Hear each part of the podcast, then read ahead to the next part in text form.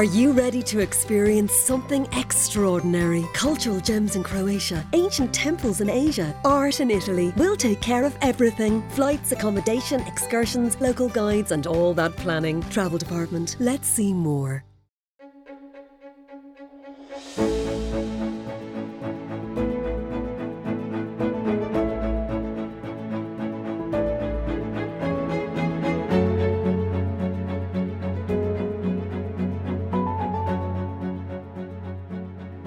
John Lowe here. You may know me from the Senior Times Classical Collection, but today I'm speaking to an old friend of Senior Times, Mike Kelly, an acknowledged expert on coins, stamps, banknotes and medals.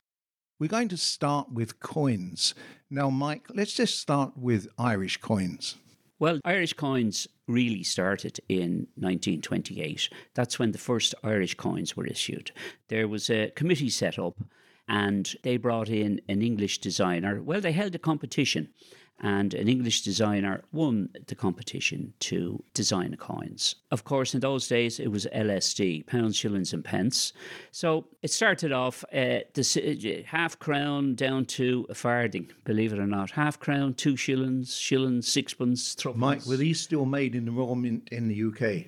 They were indeed. They were all made. There was no mint in Ireland at that stage.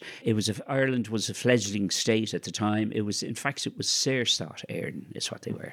It was Saor Stát Éireann. The first Irish coins had Saor Stát Éireann either side of a harp with the date on it. And the theme of the Irish coins were basic farm animals. A racehorse, well, that was the half crown. A salmon, a hen and chickens. A pig and piglets, the Irish wolfhound, the Irish hare, things that you would see round the countryside. And the idea was that it was something that would be timeless, something that wouldn't go out of date very fast. And that proved to be the case. And what was the most valuable donation? The highest one was the half crown, 2 and sixpence, a la couronne, as it was. The silver coins actually had 60% silver. There was a percentage of silver in the coins. English sterling silver was 80%. So 85%, sorry. So they made sure that the percentage of silver in Irish coins was lower than the circulating English silver coins so that the coins would remain in Ireland and not be used in England. So the 1928 up to 1938 wartime silver coins had real silver in them. The English coins, of course, circulated here as well. English and Irish circulated back side by side. When wartime came, the Second World War we're talking about, the price of silver went up so much that an Irish half crown, the amount of silver in it, was worth more than 2 and sixpence. And the same with the 2 shillings and the shilling. So it was not feasible for the central bank, the bank at the time, to be issuing coins with a content of silver that was higher than the face value of the coin because it would never go into circulation. Right. Coming right up to date, though, Mike, if people have some of these coins in their drawers, what are they to look for in terms of coins that may be valuable? When wartime hit, of course, no coins were produced. Are very few coins. So we're talking about from the 1936 up to 1948, the number of coins that were issued were very low. When I say very low, we're talking about like 500,000 rather than 1.2 or 1.5 million. And of course, the classic Irish valuable coin is the 1943 2 shillings and the 1943 half crown. They were sufferers of the high price of silver. When the 1943 coins were sent over from the English Mint to Ireland, it was suddenly realised that they were worth 50% over their face value, and the banks got word, do not issue these coins for circulation, hold them. They had to send them back to England to be melted down and new coins made out of copper and nickel, cupro-nickel.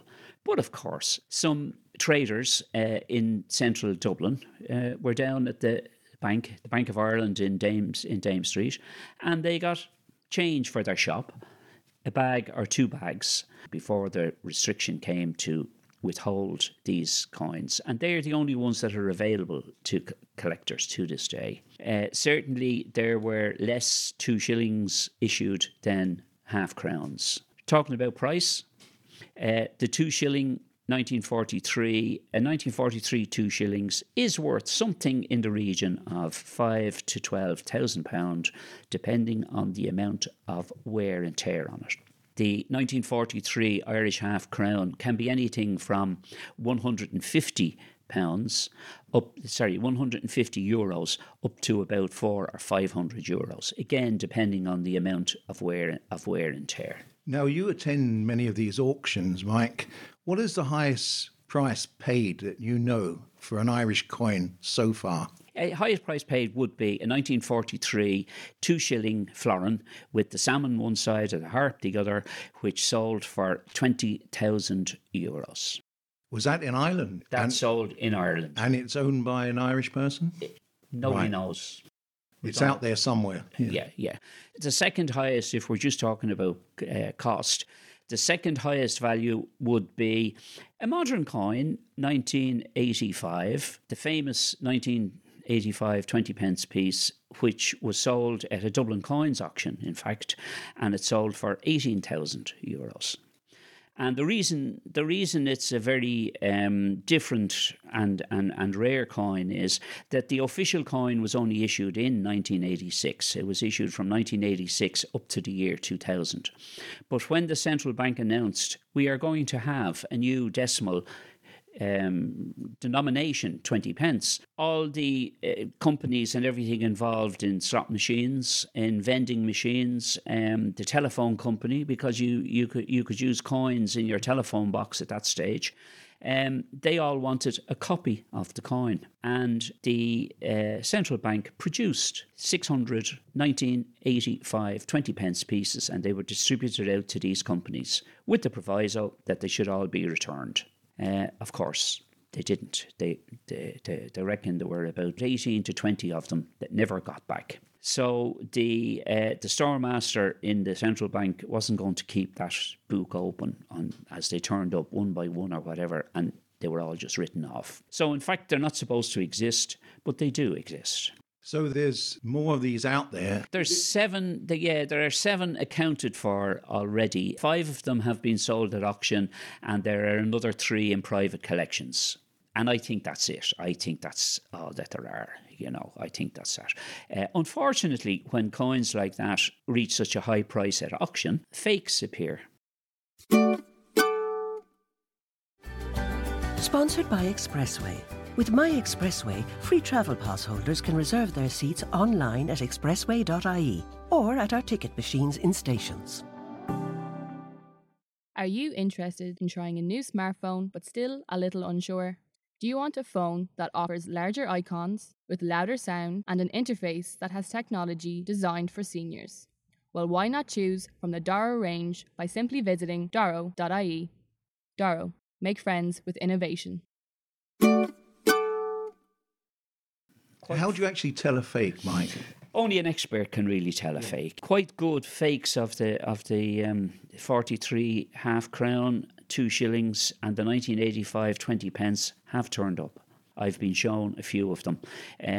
They differ in weight, they differ in size, they differ in colour. It's believed that they originate out in China. But it's a little bit frightening because it puts the ordinary collector off. An expert can pick it out. Always trust your favourite coin dealer or one of the auction houses who specialise in coins. But it's a sad episode of collecting that there are fakes made. Obviously, opportunists out there trying to make money on them. People have come to me at some of our shows, some of the Senior Times shows. I've been shown the fake 20 pence 1985 20 pence piece.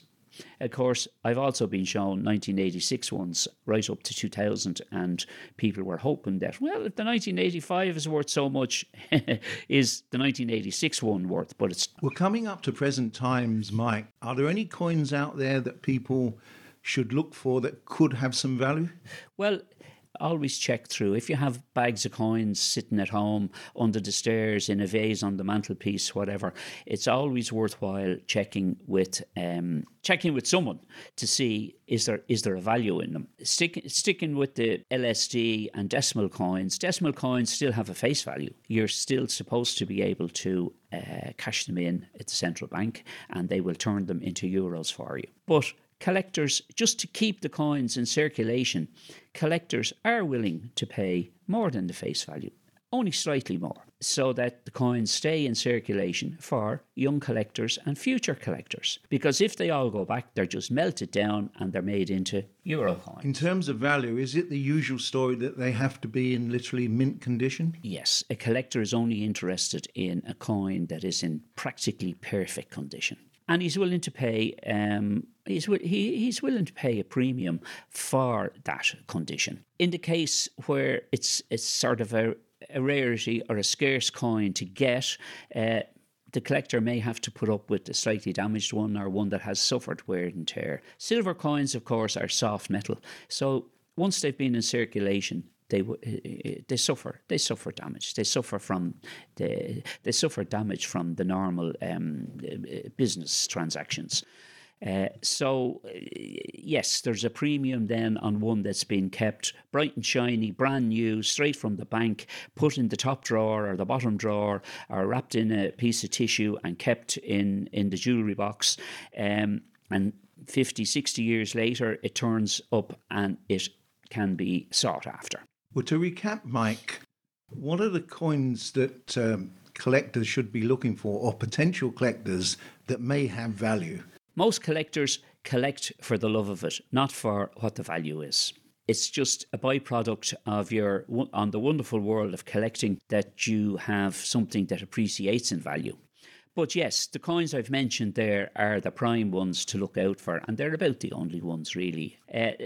Another one worth mentioning is in 1966, the Irish banknotes started with 10 shillings, pound, £5, £10, £20, £50 and £100. The lowest value, 10 shillings. In their wisdom, the bank decided in 1966 to issue a 10 shilling coin, and it's the famous Pearse 10 shilling piece, which again had a silver content in it, Patrick Pearse on one side and the statue of Cú Chulainn on the other side. It didn't have a harp on it.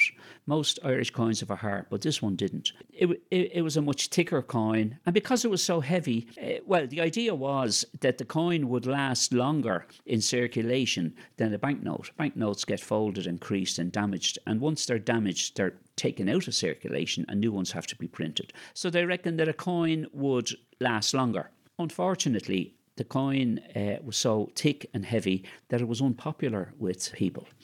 It was unpopular with ordinary customers in shops, and they always tried to get rid of it.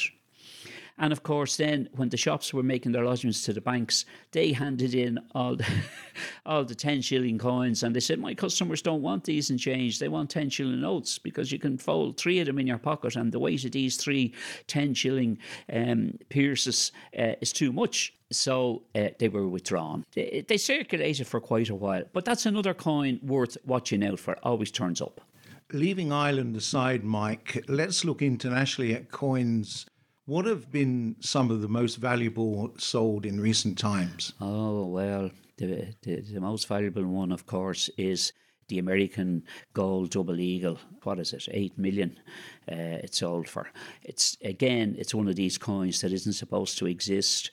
The bankers at the time, a banker, manager, owner of a private bank, had one of these in his collection, passed it down, and when it went up for auction, the authorities, the FBI invaded the auction and seized the coin, but eventually it was given back to the family, the owners of it. Yes, and it sold for 20 million.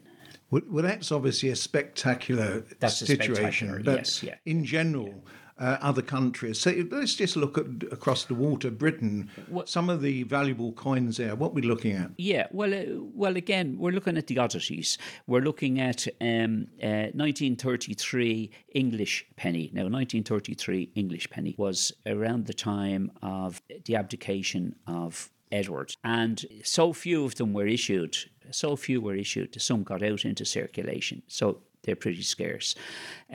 We also have, again, wartime, the English brass threepenny bit. During 1946 and 1949, again, war years, all sorts of metals were being used and utilised for the war effort, making planes and making ammunition and bombs and all sorts of things. So very little metal was used for issuing coins. And the issue in 1946 and 1949 of the threepenny bit was very, very low. Instead of 4 or 5 million, it was down to about, I think it was only 200,000 or 300,000. So they're scarce ones. But the scarce one is only worth, like, it's worth about 5 or 10 euros. It's not hundreds and thousands of euros. There was still enough of them produced. But are there any spectacular? Well, they're the missing coin in people's collection. People who are collecting threepenny bits will always be missing the 1946 and the 1949. So whenever they come up for sale, they're snapped up. Coming up to collections, you know, the Queen Elizabeth II has recently died. Yeah. And loads of issues over her reign. Are there any that we should look out for that may be of value now? Well, all gold and silver coins that were issued during Queen Elizabeth's reign have appreciated in value. These are special collector coins that are proof silver coins issued in a presentation box. They're in a plastic capsule in the presentation box with a certificate from the Royal Mint. They are the coins that are untouched by human hand, haven't been damaged. They're perfectly, perfectly preserved. So they are valuable. They have the potential for being very valuable. The gold coins are always issued in very low numbers, but of course it's a very high price. The price of gold has rocketed. In 20 years, the price of gold has more than trebled. Mike, moving on from other parts of Europe, what other coins should we be looking at, even going back to ancient times? Well, of course, ancient Greek and Roman silver and gold coins always have a very high value. There are huge auction houses all over the world, in America, Switzerland, and over Europe, who deal in these. But it's seldom. The Romans didn't get to Ireland, so we sort of don't really have them. But there is a fantastic market out there for good quality gold and silver Roman coins. Coins are associated with history, stamps associated with geography, coins associated with history. The history of Roman emperors, the ones that never lasted very long, the ones who were assassinated, the ones who were only there for a few years, they are, the amount of coins that they produced were very, very scarce. I know a lot of people think because they're ancient, they're valuable, but you know, and even I know, that's not always the case. You can pick up coins by Julius Caesar, you can pick up quite easily for 5 to 10 euros. Because he was a long-lived emperor, there were masses of coins produced. Every triumph that he ever had, every Roman emperor, once they won a battle someplace, they issued special coins for it. And hundreds and thousands, and of course the Roman Empire spread all over the Mediterranean and further afield. So there were millions and millions and millions of these coins, and they're still turning up. They're turning up in England. They're being ploughed up in fields from the Roman occupation of England. Also, that's happening in Europe, in Bulgaria, in Romania, they, even in Spain and Portugal. They were all countries that were affiliated and that were conquered by Rome, and they all had their own special coin issues, and they keep turning up, you know. Okay, moving on further, say to medieval times. People who are collecting Roman and Greek coins, very specialist. People who collect medieval coins, again, a very specialist thing. We're looking at, again, it's down to history. I mean, the kings of England at one stage were also kings of a large part of France. And Anglo-Franco coins that were issued in Aquitaine are a complete collecting area of their own. Not terribly expensive. You can pick up coins for up to €100 each. But certainly within the pockets of most collectors, certainly within the pockets and reach of most collectors, when they turn up, and they turn up at auction is where you get these. Medieval coins in Ireland. Well, we have of course the Spanish Armada. The Spanish Armada, they all had gold and silver and all sorts of stuff. You have the Portuguese and the Spanish conquering of South America, where coins and silver, well, the silver and gold out there, they actually minted silver and gold coins out in South America, and they were shipped back by sailing ship back to Portugal and Spain. On the way, of course, they were pirated by English pirates, and we're talking about Francis Drake. I mean, you know, he's a pirate. He was, but he was also fighting against England was fighting against Spain. And they captured most of these ships and because they were full of booty, they were full of gold and silver, they were full of coins. Any instances of a very valuable coin from this area? Yeah, there were silver coins of Spain, which were won by England and taken to England, and they were superimposed with George I's bust. And they're quite often, now these would be large crown-sized coins. So we're talking about Spanish coins, which were due to be in circulation for Spain, which were captured by an English ship, brought to England, and superimposed on the coin was the English monarch, and it was used in England as a circulating coin. Mike, we're almost coming full circle, so let's go into the 18th and 19th century.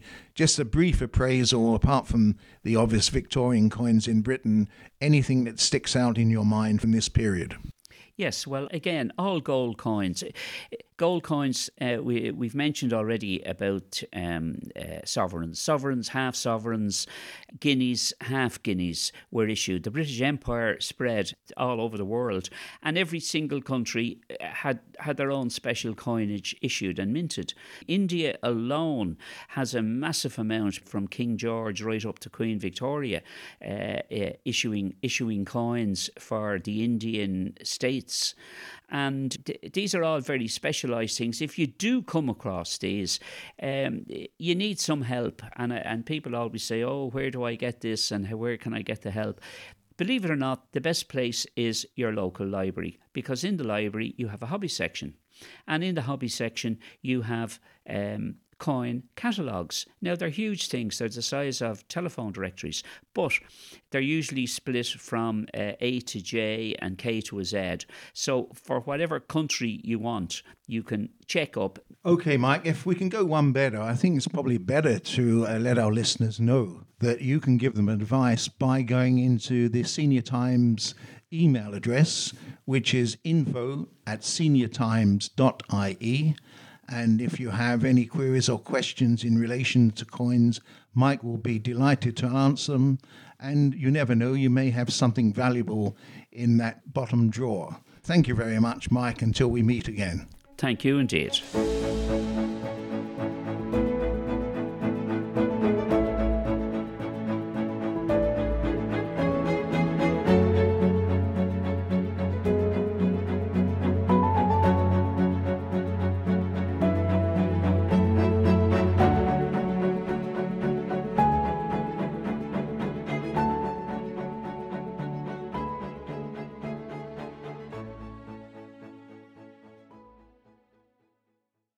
Anwal phone poka nua wet, anwal knapi no fum nis orja wet.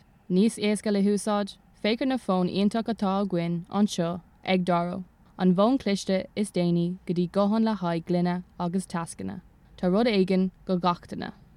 Ta nismo olis, eg, daro.com.